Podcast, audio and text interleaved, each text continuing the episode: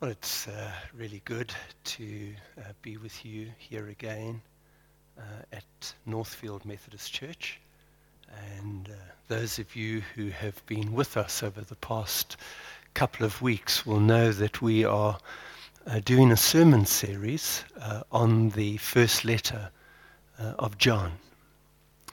And so far we have explored God's love for us and our love for God.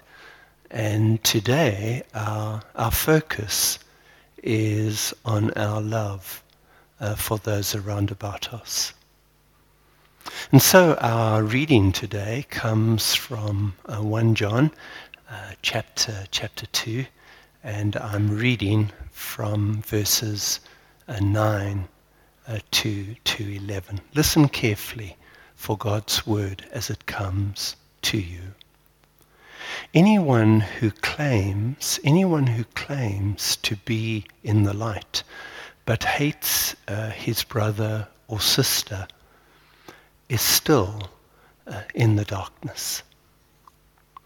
Anyone who loves their brother and sister lives in the light. And there is nothing in them to make them stumble.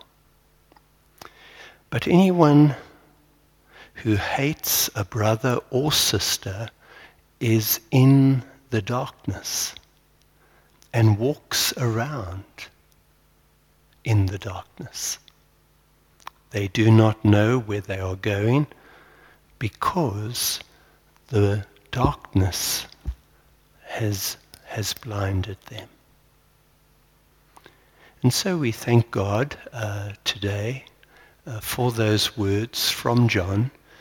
And we pray that uh, through those words, uh, God may speak a very personal word to each one of us.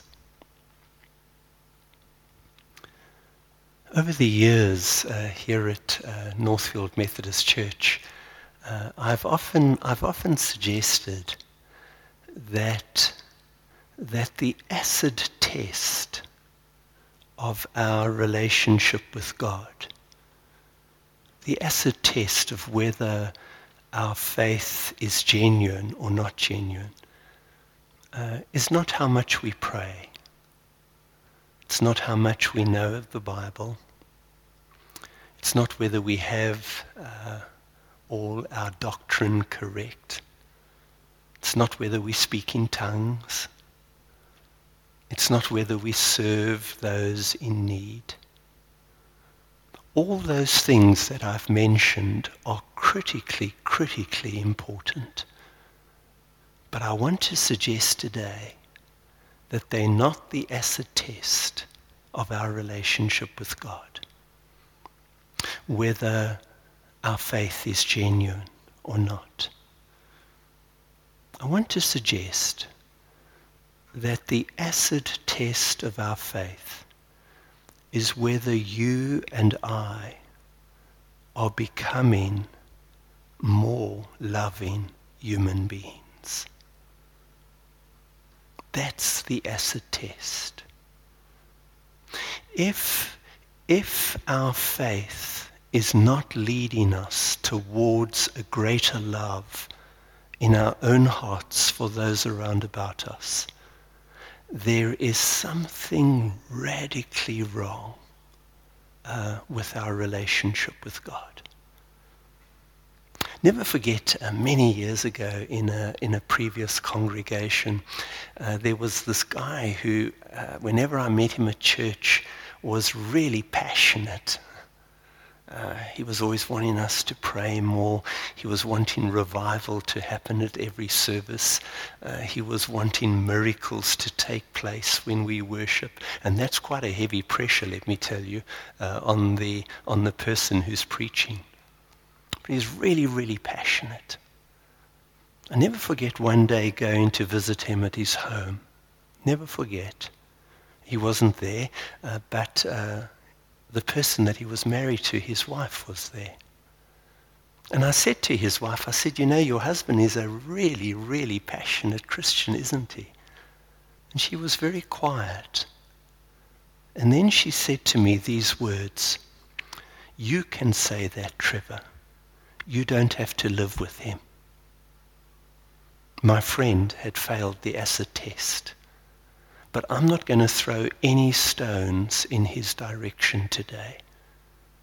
And my own deepest, deepest failures as a Christ follower have been failures uh, in loving.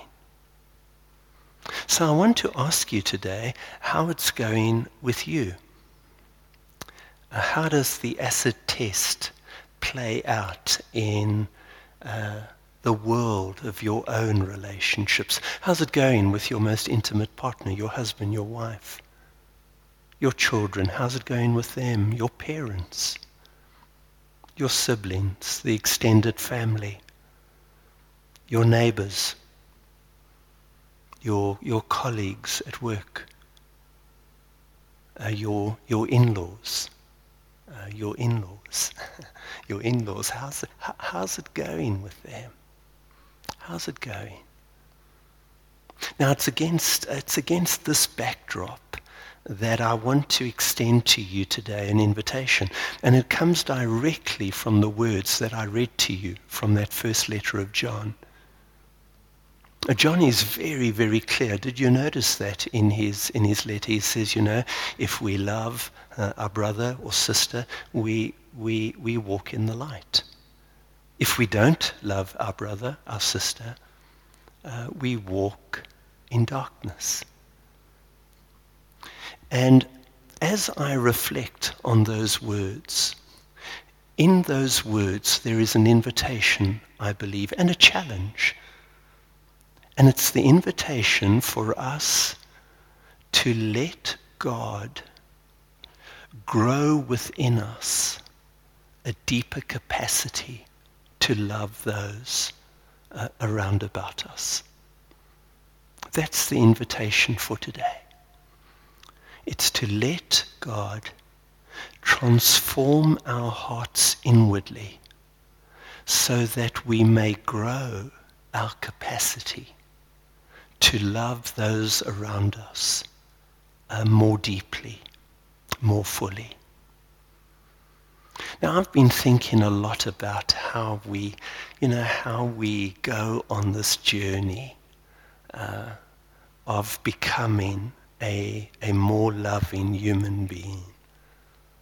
And I've distilled uh, my thinking just into a few thoughts and I want to share them with you. And I, I share them with myself as well. And I, I really pray that, uh, that somehow through what I'm going to say now, that God is going to speak a very personal word to us within the context of all the relationships uh, that we are part of. The first thing I want to say is this, that we, we, we grow our capacity to love when we are willing, whether we have the courage, to honestly acknowledge our own failures in loving. I think that's where the journey begins.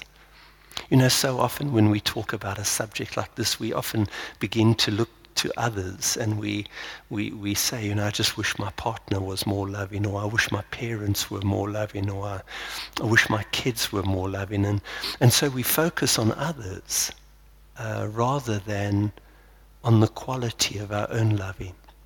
I never forget when I first became a follower of Christ, we, we used to sing a chorus, and now this is you know, going back uh, 50 odd years or so.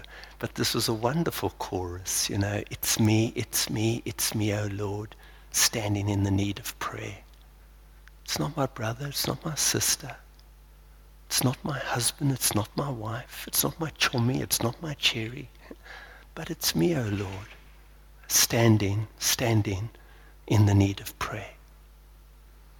And so I want us to ask God today, together, I want us to ask God today to shine, to shine his light upon our heart and upon the ways in which we fail to love well. for many years, and I've often said this, um, uh, I had a mentor. His name was Dallas Willard, and he would often say he would often say that our failures to love usually take one of two forms. On the one hand, we fail to love those around about us when we when we attack them.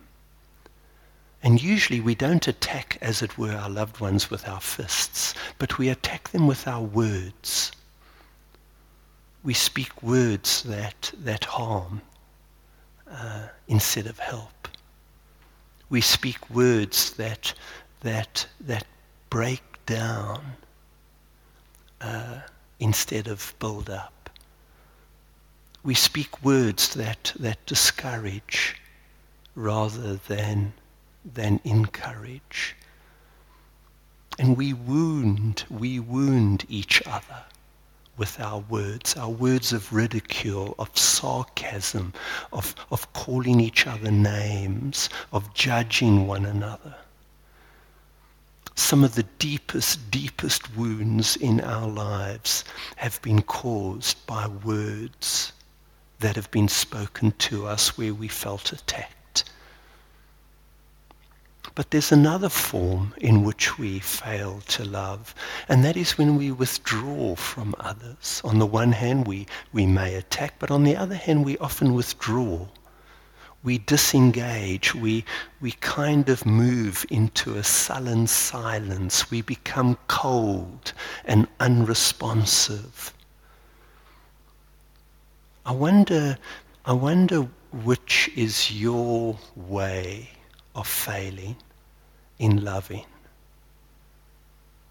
I think usually we have a, a kind of temperament or personality that leans more to the one way than the other. I know that over the years I've really had to, I've really had to ask God to deal deeply with my tendencies to withdraw, uh, often from others in relationship. It's been a long, long journey of, of inner surgery and change. Can I invite you today? I think this is where the journey begins. Can I invite you today to, to ask God to shine his light on how you often fail to love? But I want to say something else. I think we, we, we grow our capacity to love uh, when we surrender ourselves daily uh, to God's love and let God's love fill us from the inside out. The words that I read to you earlier were written by a disciple called John. Uh, when Jesus first met John and his brother James, you may remember that he referred to them as sons of thunder. Now, they weren't called sons of thunder because they were loving. They were called sons of thunder because they were known for, most, for, their, for their anger, for their aggressiveness. There's a moment in the ministry of Jesus when they're going through Samaria, and uh, James and John are so angry with the people in this village because they don't offer hospitality to Jesus and his followers that they want to call down fire from heaven on this village. They want God to destroy it. That was the kind of heart that John had. And then as he goes on this journey with Jesus, uh, his heart is inwardly transformed. And gradually and slowly and deeply, the love of God begins to fill him very deeply. And he finds himself becoming more and more a loving man. And he has that wonderful sentence in his letter later when he says, we, we love because God first loved us. And somehow he's able to love because there is, there is a love in him that comes from God.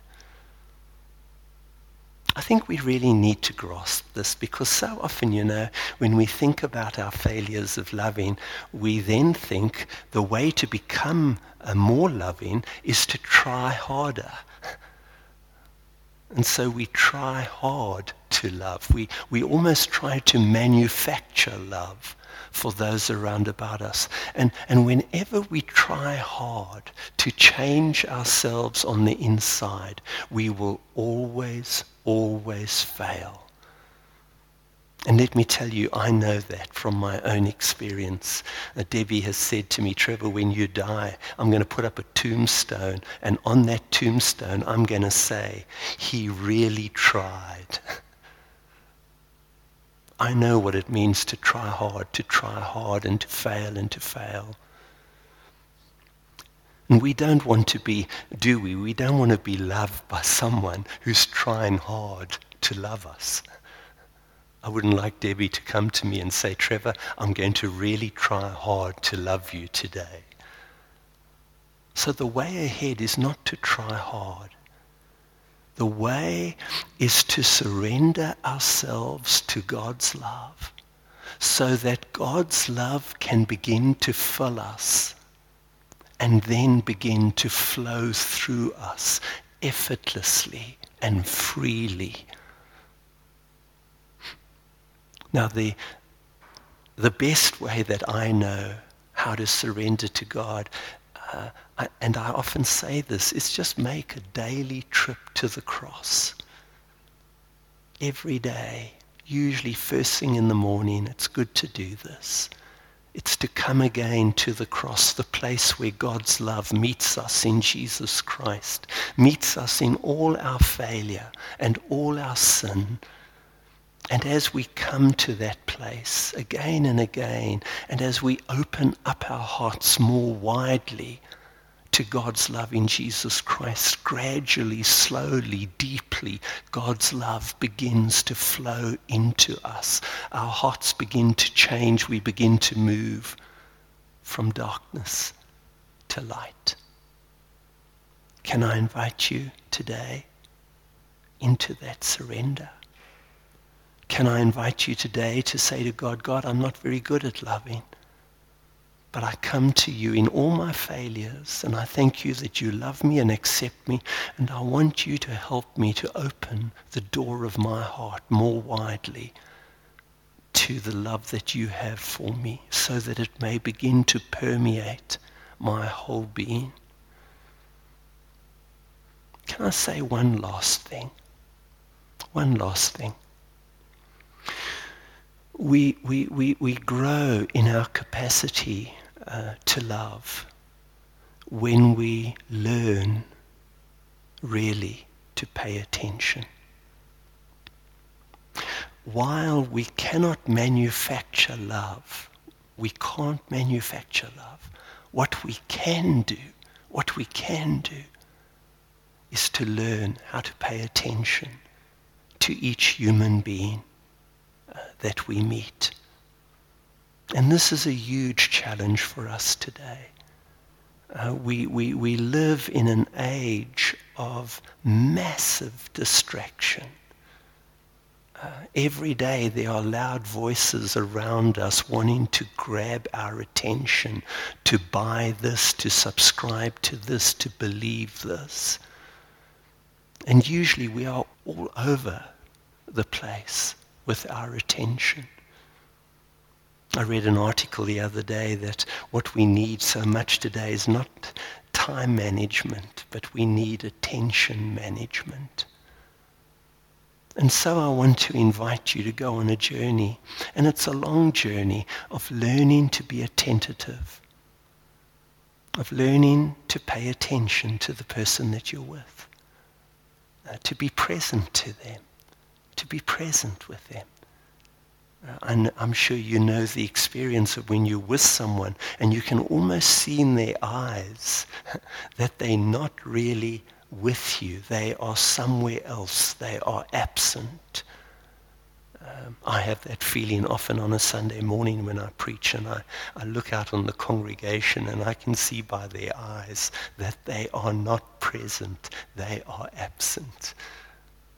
So it's learning to be present. It's learning how to listen deeply to someone.